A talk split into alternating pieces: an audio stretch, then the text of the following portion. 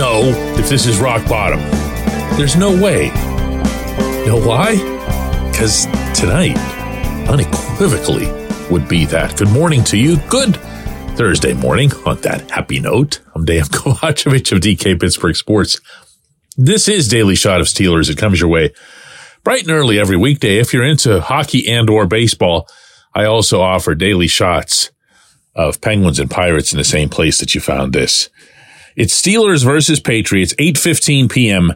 tonight here at Acrisure Stadium. And I'll often throw in a, phrase or a line after that about I'm excited about it. I'm looking forward to it. No, I'm not. Neither are you. There's no way, if you're sane, that you could be. Because, well, I'm trying to think of what would conceivably constitute a, a win, other than obviously a win. Like what would actually make you happy? What would get you back to where you were a couple of weeks ago after Cincinnati and this roller coaster ride? Would it be, let's say, a win by, I don't know, two or three touchdowns in which the offense looks legitimately dangerous? Would it be a win in which no, I couldn't say anything about the defense shutting down New England's offense because everybody's seen those numbers. But the other way around kind of works. You know, the Patriots have only given up 26 total points over their past three games 10, 10, and 6 in order. And the six was to the Chargers, who have themselves a pretty nice quarterback in Justin Herbert. Gave them nothing, gave them absolutely nothing, including on the ground.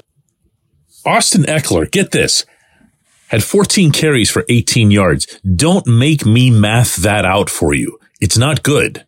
Whereas the Patriots defense has been really good. I'm not making any advance excuses here. Okay. I don't care at all about the New England franchise. Never have, never will, other than when discussing their cheating and so forth.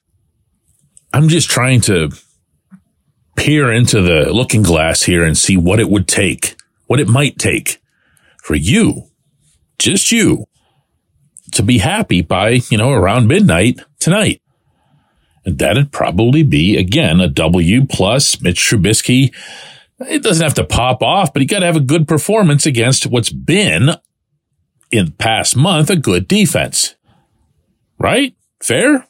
Okay, good. Now take all that shove it off to the side. In the interest of balance, I had to put the good first because wow, imagine the bad. I can't get this part of it off my head. Imagine not the Steelers losing to a 2 and 10 team two weeks in a row. Imagine Mike Tomlin doing so in this environment in our city that's when it starts getting, well, about as over the top as it would probably actually get. There would be outright open cries for his firing. I don't know if they'll happen at Penguins games or from Penguins fans, considering they're having their own issues right now and probably could use a hand from Steelers fans in one regard or another. But I do know that what's been uncomfortable or under everyone's breath and no louder for a long, long time, and I'm talking about at least the last six, seven years, that would come to the forefront. That would be the beginning of the end. That would be the blackout on top of what's already scheduled as being a blackout night because of the uniforms and because of the Steelers asking fans to show up wearing all black it would be, yeah, it would be the pivoting point toward Tomlin being out of that job by one path or another, but it would be where it starts, where it really starts. You're going to have to trust me that I hate like hell sounding like I'm dramatizing such a nothing, ugly matchup that's going to be foisted upon the rest of the football public should they choose to partake in this, whether it's through streaming or TV or whatever it is. I think it's streaming tonight nationally. And it wouldn't just stop at Tomlin. It, this would involve at least an extension of the current quarterback debate or some sort of resolve beginning to be formed with the front office that, hey, we really got to start looking here. Because so far this hasn't worked with Kenny Pickett. Obviously, that's not a shot. That's obvious. And maybe we really should be prioritizing quarterback in the draft all over again. It, it, we've been over that one enough. But there's other ones. What about Cam Heyward? 34 years old, had a rough time getting through this season, has been commendably available, but not the impact player that he's been even as recently as last season. And I'm sure the injury has a lot to do with that, but I'm also sure that injury is attached more to older players than it is to younger players. TJ Watt, he could end up being the only consistent thing, the literal only consistent thing about the Steelers 2023 season. He could win DPOY, but then you know what I'm thinking? Okay, great. TJ Watt's here. He's winning DPOYs and the team can't even get into the playoffs. So what are they doing? What are they doing? This is an asset beyond parallel in football. You know, that's when you start even talking about stuff like that. As distasteful as it is. And boy, it is. I didn't even like having that come out of my mouth just now. What's probably weirdest, and maybe it's weird even now in trying to lay out the negative half of this, is that even with a loss tonight, they'd still be like mathematically fine. Meaning for this season, it's just that you would see what they're like against not one, but two, two and 10 teams. And you'd be, like, I couldn't care less what happens the rest of the way, what kind of magical upsets they pull, or even if they make the playoffs, because I have just seen what this team is through these two weeks. I know, I know a lot of what I just said will undoubtedly feel unfair from either perspective, either the happy one that I laid out or this one. But something is going to happen tonight. Something is going to happen, and it's going to have a very, very big impact, I believe, on not so much this franchise just this year, but this franchise for a while to come. When we come back, J1Q. This segment of Daily Shot is brought to you by our good friends at Mike's Beer Bar. They're located on Federal Street, directly across from PNC Park. Mike has more than 500 beers on tap, including from more than 50 local breweries. Stop in and say hello. Tell Mike we sent you. Mike's Beer Bar.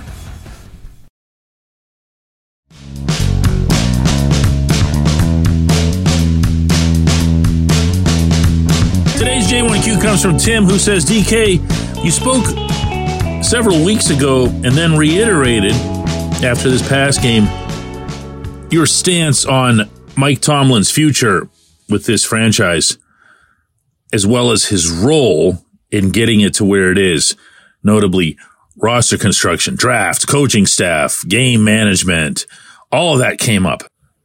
Is there any scenario in which Art Rooney, the owner, the majority owner of a franchise worth billions of dollars would mandate real change from his head coach, such as hiring coordinators with actual NFL pedigree, a smaller role in player acquisitions and drafts, etc. And would Tomlin accept such a mandate? Tim, the question, the multi-layered question that you put forth is spectacular. Okay if I had the ability to tell the future, my answer would probably be spectacular as well. As it is, you'll have to settle for just kind of a, a feel or a hunch based on precedent. Rooney has been involved in every major decision the Steelers have made, and I mean every major decision, including the firing of Matt Canada most recently, because even though Tomlin initiated it, even though Tomlin put forth his reasoning why, those decisions always have to come down to the approval, at the least, of the owner. So Rooney's been there all along. Rooney has seen some things over time that he's reacted to in kind of an authoritative way. And he has let Tomlin know of certain things that he expects. Now, everything I've given you so far is not any kind of prediction. It's stuff that's already happened. It's precedent. It's real. Could it happen again? Sure. Sure. Could there be a situation that's so awful the remainder of the season that exposes so much that's wrong that lets all kinds of negativity bubble up to the surface, like some of the stuff we've seen of late. That's being fair here is not really a staple of Tomlin's or any teams anywhere. That's how bad it's been. Could that run right through the end of the season? Yeah. Could they lose out? Yeah. When you lose to two, two, and 10 teams, you can do anything bad that's imaginable. Okay. And could the owner react to that? Yeah, because what you'd have there, and this is the one circumstance in which I've been saying for years, and the only such circumstance that could get Tomlin fired is if everything just came down. If the entire culture, if all of the various philosophies or even the public sayings just crumbled right in front of our eyes. And it got to the sad stage that you'd have no choice. Then guess what? You'd have no choice. I could revisit as at least potentially instructive the fate of his two predecessors, Chuck Noll and Bill Cowher. In Cowher's case, he came really, really close to peaking at the end. And he chose his own way out after a, a, rough season, meaning for him on and off the field. In Noll's case, the game just kept advancing past where he and the Super Steelers were in the 1970s. And that began to get exposed in the 1980s. In Tomlin's case, it, the, the downhill aspect of this it began a while ago. It began, to be honest with you, against the team they're facing tonight, against the head coach they're facing tonight up at their place. Because that was, they all believed it at the time and they were right. That was their chance for that group of the 2010s. That was their chance to get their Super Bowl. The guys who weren't in on the 2009 one. And what's happened since then? You know, they kicked six field goals to win a playoff game in Kansas City, and it's been absolutely zero since then. Does that begin in some infinitesimal form to turn around tonight? I, you know, I don't know. But I could see where it would really, really roll that ball in the other direction into a boulder before long. I appreciate the question. I appreciate everybody listening to Daily Shot of Steelers. Obviously have another one of these things tomorrow.